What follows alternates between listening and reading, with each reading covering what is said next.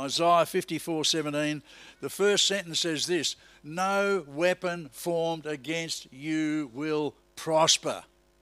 So there's no problem in your life, no giant in your life, no bad thing in your life that's going to win when you've got Jesus on your side when you've got Jesus in your heart, when, when you are believing Jesus to just be Himself, you know, all of that stuff is going to bow and leave, just like Goliath stood up there and thought he was uh, uh, the victor, and David just came and said, No, in the name of the Lord, your, ha- your history, mate. And that's what happened. The giant went down. Listen to this 1 John 5 4.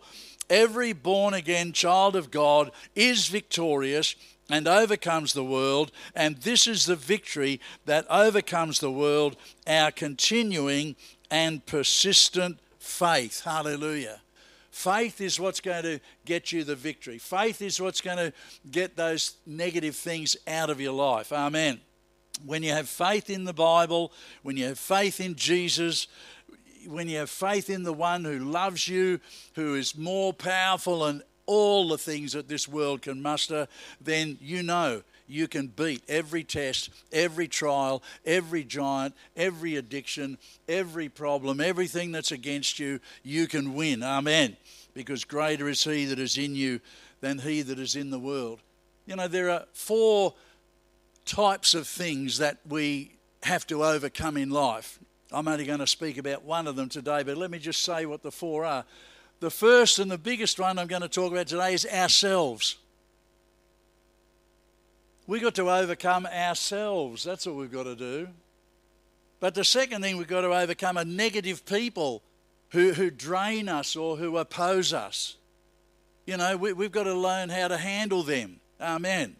We've got to get over bad things that happen in life whether you call it a valley or a hard time or a test or a trial or a setback or a whatever it may be, but, but just when, you know, life goes wrong, you know, you've got to get the victory over that. And you can get the victory over that. And you will get the victory over that. And then instead of being in the valley, you'll be back on another mountaintop. Jesus will take you to another mountaintop where life is good again.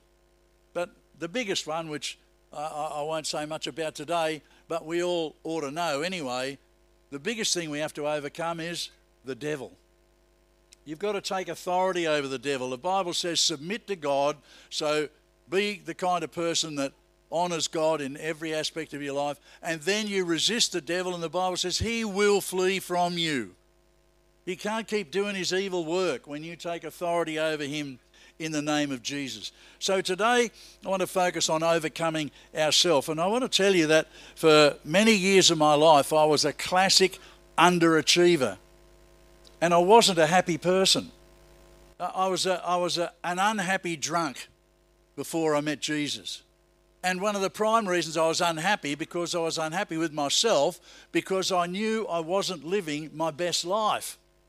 And uh, so that wasn't helpful. I, I made some silly mistakes.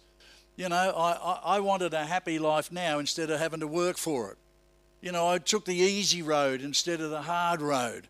Uh, and things like that. I, I put things off. I, I, was just lazy at doing responsible things, and and you know I paid a price for that over years, of being miserable and and and just making myself worse than what I needed to be. But when I discovered Jesus, when I discovered the truth of Matthew 6:33, seek first the kingdom of God and his righteousness and all these things will be added unto you. When Jesus came into my life, hallelujah, everything changed, not instantly, but progressively and uh, and I found myself in a place where I just never thought I could be. Amen. Uh, I, I was I was beyond the small you know, ideas I had that would be nice if it happened to me. And, and God was using me to bless other people in a way I could never have imagined would happen. One of the things I want to say to you is this stop judging other people and deal with yourself. Amen. You know, it's too easy to do that. You know, that's what Twitter and all these other awful things. Uh, I hope you don't participate in any of that, you know. But this is what happens: everyone's an expert, and everyone's a critic, and everyone tears everybody down. You know, get out of that. You know, don't don't live there. You know, but uh, but but deal with yourself first, and worry about other people. You know, when you're 110. But uh, so so, what kind of things do we have to overcome within ourselves? Well, the first one is what I would call emotional problems. The great prayer of 3 John 2 promises us a prosperous life journey if we will develop a healthy soul, a healthy mind, a healthy emotions, a healthy spiritual life, a healthy inner life. If you, if you get yourself right inside, then you'll have a healthy body and you'll have a good life journey. That's what the Bible promises. So I want to tell you this morning that we are in a pandemic, but it's not COVID. The pandemic that the Western world in particular is in right now is a pandemic of depression. We're in a pandemic of depression. There's too many people who are depressed. I'm one of those, you know, that I have fought with depression most of my life. Psalm 103, verse 4 says this The Lord redeems our life from the pit. Now, now this has spiritual meaning. He, he, he, delivers you from the pit of sin, the miry clay, and puts you on a rock to stay instead. Uh, it, it has a physical meaning. You know, after you're dead, you know, He will raise you from the grave to be with Him forever. Hallelujah. But it also has an emotional meaning. He redeems my life from the pit of depression. Hallelujah. He will take depression out of your life. It doesn't have to be there for the rest of your life. It might come back and attack you still from time to time, but it'll never hold you captive anymore. Hallelujah. Amen. Psalm 34, verse 18 says, The Lord is near to the brokenhearted and saves those who are crushed in spirit. When you're at your lowest, that's when God's at his closest. Hallelujah. He draws near to you, but, but, but you've got to reach out to him in order to experience the benefit of his presence. You know, um, Martin Luther is perhaps one of the greatest human beings who ever lived on this earth. You might know who he is, but 500 years ago, he changed the church and he changed the world. A most amazing man. And God used him mightily. He had a lifelong battle with serious attacks of depression. One time his family and friends said, Oh, look, mate, you know, we're a bit sick of you. Why don't you go away for a while and see if you can get better, you know, if you go to the beach for a while or go up to Toowoomba in the middle of winter, you know, you'll have a great time. Amen. You know, uh, don't go in spring when all the flowers are around, you know, because you might catch some happiness while you. but anyway, so he said, "Yeah, okay, okay." So, uh, so he, he he went away, but when he came back, he had not improved because it's not the environment that's the problem. It's me that's the problem, you know. And so, but when he came back, they were ready for him. And his wife, whose name was Catherine von Bora, had dressed herself in black from top to bottom, and all the children. Everybody's wearing black. And Martin Luther walks into the house and says, Oh no, who's dead? And his wife, who was a wonderful Christian just like him, said, Oh, husband, uh, God is dead. Because my uh, husband, the great Martin Luther, has been acting as if God is dead. and, and, you know, Martin Luther goes, Oh, no, that's what I've been doing wrong. And he burst out laughing. And he said, Okay, I'm not going to do that anymore. Go and get changed. Amen. and this is one of the things that causes us depression is when we think God isn't there, when we think God isn't real, when we think God doesn't care, when we think God doesn't have power to change us and to change our life circumstances. And, and that's the trap that Martin Luther fell into the trap of unbelief. Unbelief attracts depression.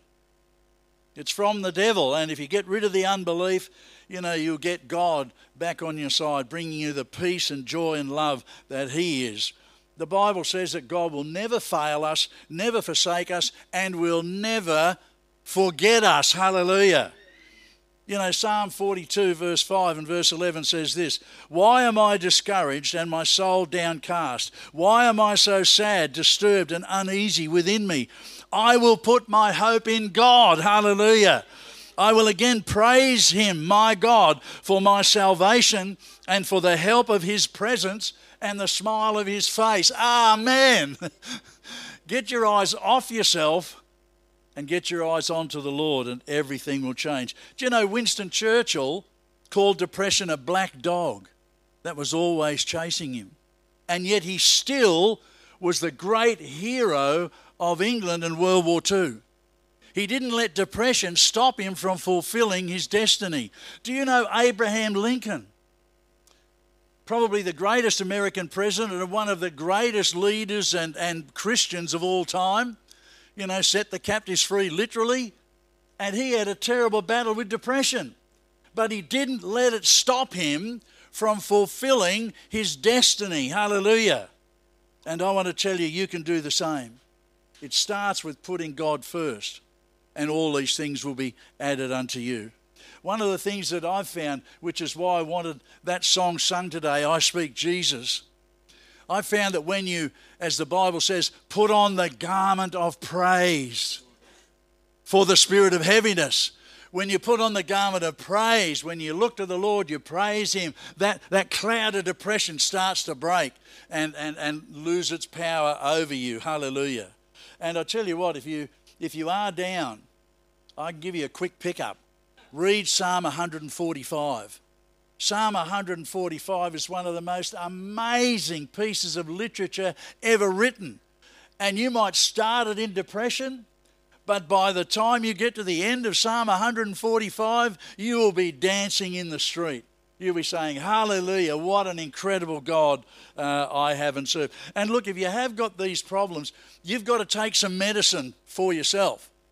You can't just lie down and hope it'll go away. You've got to actually fight it. You've got to overcome it. You've got to do something against it. And one of the things you can do, go on YouTube and put in a thing, overcoming depression. And you'll have all these pastors, you know, giving you ideas about how you can overcome depression and all of that. You've got to learn to cast your cares on the Lord. Listen, you've got to stop watching and listening to things or people that drag you down, that make you angry or stressed or depressed.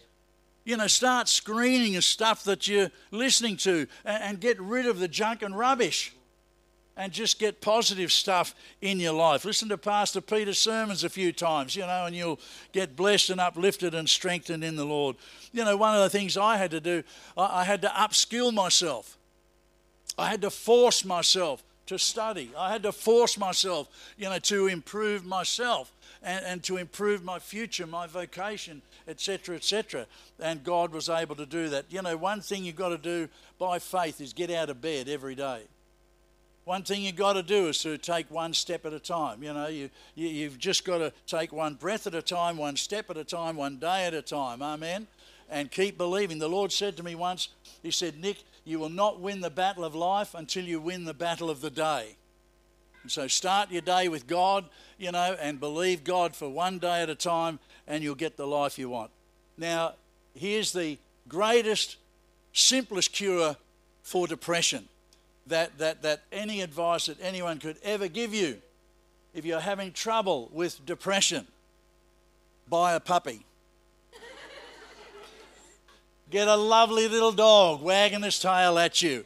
Get a lovely little dog wanting to lick your face and, and play games with you and, and so on. Say, feed me, take care of me, love me, you know, amen. It's the greatest medicine that's not in the Bible, okay? All right, let me move on to some other ideas, you know, things that I have to overcome from within me. Things that are also mentioned in the, in the, in the, in the song, I Speak Jesus. He's Lord over all anxiety and fear and stress. Amen. If you've got a problem with those things, He's Lord of that. Listen to 2 Timothy 1 7. God did not give us a spirit of timidity, cowardice, or fear, but He has given us a spirit of power, love, sound judgment, personal discipline, abilities that result in a calm, well balanced mind and self control. Now, you might have heard of people who are scared of spiders. Do we have any in the house? People who are scared of spiders. Oh, look, you're all liars. Look, not a single hand. You know, not a single hand is up. You know what I mean? What about poisonous snakes? You know, uh, who'd like to go to bed with a poisonous snake? Okay, you know, whatever. Do you know there are, there are crazy people who've been so afraid, a fear of spiders called arachnophobia, and they'll go and do a course at a zoo to teach them how to love spiders. And as part of the course, they have to have a great big tarantula in their hand by the end of the day. They've got to let them put this spider that's as big as their hand and, and love it. You know, uh, my daughter did something that if she'd have asked our permission, we would have said, no! She volunteered at her work to do a snake handler's course. Now, my wife comes from New Zealand. She doesn't like snakes. and if my daughter had told her she was going to do a snake handling course, my wife would have had a hissy fit on the spot. Amen. But, you know, listen, what I'm telling you, the only way to overcome fear is to face it. That's the only way. There's no other way to defeat fear other than to face it. Courage is not the absence of fear. Courage is doing the right thing despite your fear. And one of the things you can do when you're afraid is think to yourself, what would a person who is not afraid do if they are in my situation? What would a person who is not afraid do if they are in my position? And whatever that comes out at, you say, Well, I'm going to do that. I'm going to act as if I am not afraid. And if you want a Bible example, the life of Gideon. This guy is the most full of fear character in the Bible. There's nobody in the Bible that's got more fear than Gideon. And the Lord comes to him and says, Oh, you mighty man of valor. You know, it's like coming to the ugly duckling and saying, You're a beautiful swan. you think, What? I am? yes, you are. And that's what the, the duckling became, the swan. Amen. And so with Gideon. But do you know something? When God said, you know, you mighty man of valor. He did not, in that one instant, take away the fear out of Gideon's life. He said, Gideon, I've told you who you are. Now I expect you to grow into that. Now I expect you to act as if that's truly who you are. Act against what you feel and do what you know is who you really are in the sight of God. And so you see in the life of Gideon, he has to time after time after time act against his fear and act in faith instead of fear. And every time he did it, God gave him the victory. Hallelujah. Hallelujah. And God will do that for you. You do not have to stay under the prison and the awfulness of, of fear and anxiety and stress and all of that for the rest of your life. Amen. But you can act uh, in faith. And you can say, Thank you, God. You know, I'm going to win. I'm going to go forward with my life. Hallelujah. The Bible says, If God be for us, who can be against us? There's an amazing guy named William Carey, a great missionary, and he said this expect great things from God and attempt great things for God. So when you look to the future, don't expect disaster.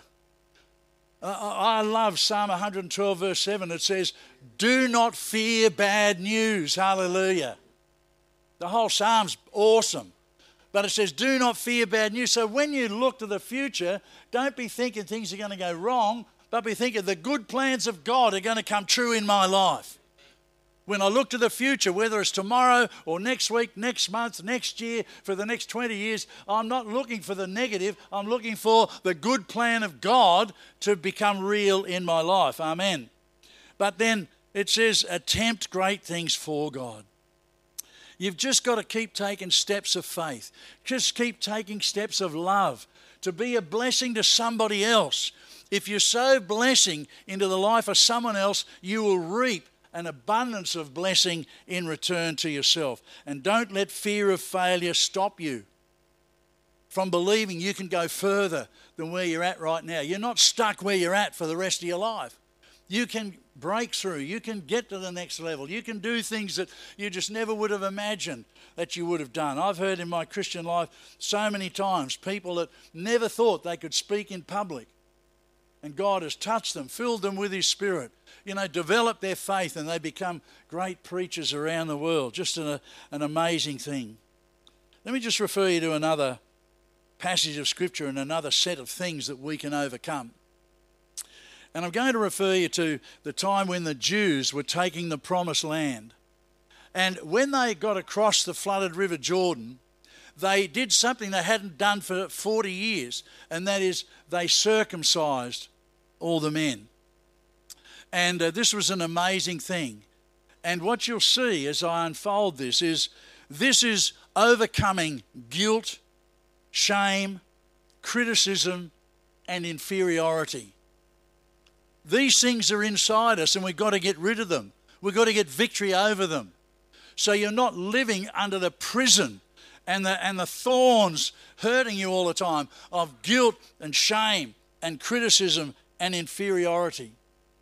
The Bible refers to this circumcision as the rolling away of the sinful flesh, rolling away the power of sin in their life. So I can tell you, things that I used to do before I was a Christian, I don't do anymore. Hallelujah. The Lord has helped me, you know, to, uh, to get out of those bad behaviors that were hurting me as well as hurting people around me. You know, the, the things that, that, that gave the devil more power over me. I, I don't give him more power over me anymore by doing those sinful things anymore. Amen. You know, God has given me not only the forgiveness of sin, but He gives us the power over sin. So the thing that used to bring you down, you can have power over it so that it doesn't. It might attack you, but it won't defeat you. Circumcision also represents something else. Not just the rolling away of the sinful flesh, but it represented identification with God. Now, you might remember in World War II, if you've ever read anything about that, sometimes the Germans would check someone, a man, to see if he had been circumcised. And if he had, then they said, that's proof he's a Jew, throw him in the camp. So they, they looked for that sign of circumcision as an identity uh, of the person. Now, I want to tell you, circumcision is like water baptism. It means I'm in this for the rest of my life. I, am a Christian the whole of my life for the rest of my life. Christianity is not a game. Christianity is not, you know, oh, you know, I'll play soccer on Saturday and, and, and, and Christianity on Sunday. Christianity is I give my life to God because uh, I love Him and He has forgiven me and He loves me and I know that and I'm His forever. Amen. I belong to God now. I'm not my own anymore. I've been purchased, bought with a price. Amen. It's a permanent decision to become a Christian. But listen to what it says in Joshua 5 9. It says, This day I have rolled away the reproach of Egypt from you. And the Hebrew word there, it means shame, disgrace, contempt, scorn, and ridicule. And in this one moment of an outward uh, thing of circumcision, or we might call it an outward expression, water baptism, the Lord did some internal miracles inside the people. He removed the power of guilt and shame and criticism and inferiority off them because the Egyptians treated the Jews like slaves, you know, second class citizens, poor people, no future, good for nothing, you know, uh, uh all these kind of uh, awful things that people have experienced in life. And, and, you know, racism is part of that, that they treated people like they weren't even really people. And that's how the Germans treated the Jews back in those days. But, you know, God comes in this wonderful experience where the heart is circumcised and he says, I'm not only going to take the sin out of your life, but I'm going to take all this other junk and rubbish as well guilt, shame, inferiority, the criticism, the lies that have been spoken over you. Amen. And you can experience this today. You can experience the healing of heaven on the inside. All of us are works in progress. I can tell you, I'm not a perfect person. Uh, you know, my wife still clips me around the ear every now and then. You know, uh, uh, said, "Why did you say that? You know, uh, you should. Why did you? Why did you? Why did you talk to me in that tone of voice? You know, or or whatever the case may be." And uh, you know, so so we all have our uh, we all have our, our our little less than best moments, but God forgives us. God empowers us. God blesses us. Hallelujah. And listen to what this says in Hebrews 12 1 and 2. Let us throw off everything that hinders us and the sin that so easily entangles. Let us run with perseverance the race marked out for us, looking away from all that will distract us and focusing our eyes on Jesus, who is the originator, finisher, and perfecter of our faith. You've got to identify what are these bad things in my life? What are these negative attitudes? What are these strongholds of darkness? What are these bad habits? What, what, what are these things that, that, that bring me down all the time? And, and understand they're your enemies. When, when I was first saved, I, I went out the front for prayer one Sunday, and the pastor came over and said, Nick, what are you here for? And I said to him, I'm, I, am i am here to put to death two enemies. Or I said, crucify, I think. He said, What? you know, what? Could you speak in English, please? you know, I said, I want to get smoking and alcohol out of my life. I don't want them anymore. And God, in one prayer and in one moment, took both of them just like that. Now, my father, alcohol was what killed him, plus some cancer.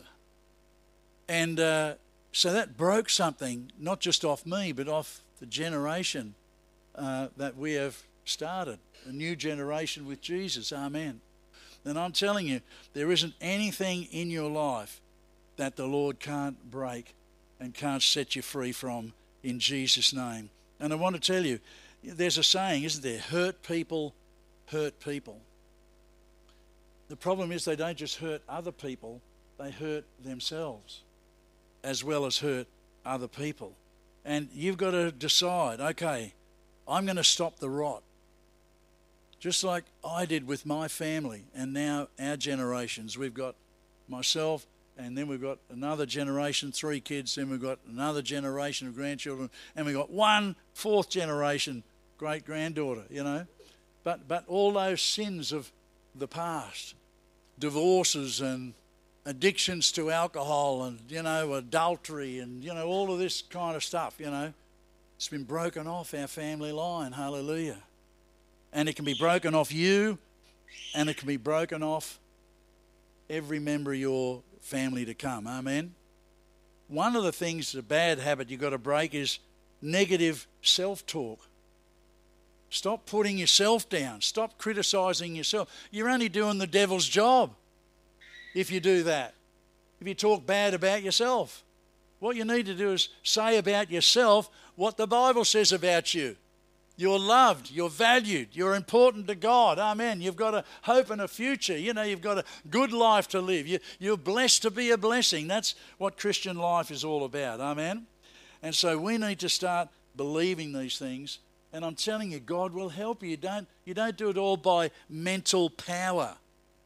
You do it all because God comes to live inside you and He lives His life through you. He helps renew your mind. He helps give you courage and, and He helps you identify the things that you've got to overcome in your life.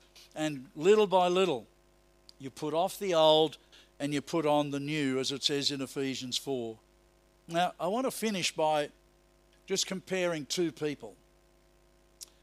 The first is King Saul, the, the first king of Israel. When you look at 1 Samuel chapter 10, verses 6 to 12, you are told there that the power of the Holy Spirit came upon King Saul, and this is what it says he literally became a different person. God changed his heart. And God gave him a supernatural ability to prophesy. So when you come to God, God will make you a whole new person. He will change your heart. He will progressively change your, your mind and your way of thinking and your way of speaking and all the rest of that. It, it will happen. Hallelujah. But with Saul, he didn't stick with the program. He became jealous of David. And he didn't only go back to his bad old ways, but he just kept going worse and worse and worse, and eventually going to witches and uh, medium and all this kind of stuff. But the Bible actually says this King Saul, who had his heart changed, he was made a new person because of the Lord touching his life and anointing his life, the power of the Holy Spirit. And he prophesied, he, he had this supernatural experience of God and all of that. But he went back on it all and he threw a javelin to try and kill David. And later he threw a javelin to kill his own son, Jonathan, because Jonathan was David's friend. Now, listen to what Saul says about himself as he's getting to the end of his life. Two different times in his life, this is how Saul describes himself. He said to Samuel, I have sinned I have transgressed against the commands of the Lord and the words you gave me because I feared the people and I listened to their voice. I let negative people influence me to do the wrong thing. I sin. Now, listen to his second statement. He says to David, I have sinned. Return, my son David, for I will not harm you again because you saved my life today. Behold, listen, I have played the fool and I have committed serious error. I have sinned, I've played the fool, I've committed serious error. I feared people and I listened to the voice of this world and I listened to the voice of negative people instead of listening to what God said to me. Now I want you to compare that. That's King Saul. The testimony of someone who failed but who should have won because he had God on his side at the start and he walked away from it. Now, listen to the Apostle Paul, what he says about himself. 2 Timothy 4 7. I have fought the good fight. I have finished the race. I have kept the faith. Hallelujah.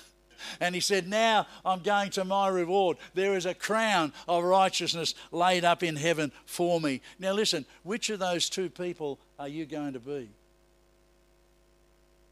Which of those two people are you going to be?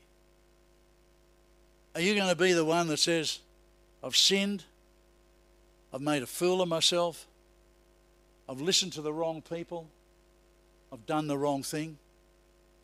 Or are you going to be the one that says, God has helped to change me. I fought the good fight. I overcame all the negativity in my life. I, I, I stuck the course of what God's plan was for my life. Blessed to be a blessing. Amen. And, and I did, by faith, what God wanted me to do to be a better person inside and to live a better life outside. Amen. Folks, this is God's plan for each and every one of you sitting here today, and I want to pray for you right now. Father, I just want to thank you for the testimony of Scripture that there is nothing and no one that is too hard for you. Lord, we can overcome the greatest giants that just seem they're so big they can never be defeated. But David said, I come against you in the name of the Lord, and you're going down. And so, Lord, we just speak to giants of depression, fear, anxiety, stress, guilt, shame, condemnation, criticism, inferiority, addiction, Lord, pornography, whatever the thing is that's in our life. We speak to it and say, Be gone in Jesus' name. You're not welcome in our life. Be gone in Jesus' name. Get out in Jesus' name. Never come back in Jesus' name. I break your power right now in Jesus' name. And Lord, we ask for the power of the Holy Spirit. Lord, the Bible says the Holy Spirit came upon David mightily and he slew a lion, a bear, and a giant, and he led some people and he led a whole nation. Hallelujah! Because he stuck with the plan that God had for him, whereas Saul failed to follow that plan. Now, Lord, we want to be like David, we want to be like Paul. And we ask, Lord, for your Holy Spirit to come right now, to produce the fruit of the Spirit in us, the good character qualities that the Bible promises we can have. And that you will empower us, Lord, to be a blessing to others, Lord God. That, Lord, that the people will be glad when we walk in the room, not glad when we walk out of the room. Amen. Lord, we want to be those people that, that are a blessing to others.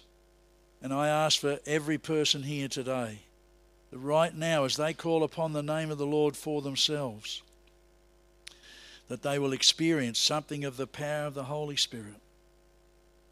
And we give you thanks for it, Lord, in Jesus' name. I want you just to pray that prayer for yourself right now. We're going to give you opportunity to come out to the front and and uh, to receive prayer. And if that's the case for you, then then uh, I want you to respond today and say, you know what? Just like you did, Nick, all those years ago, you came out and you said you want to put enemies to death that are in your life. I believe there's people here today who need to do that very thing. Amen.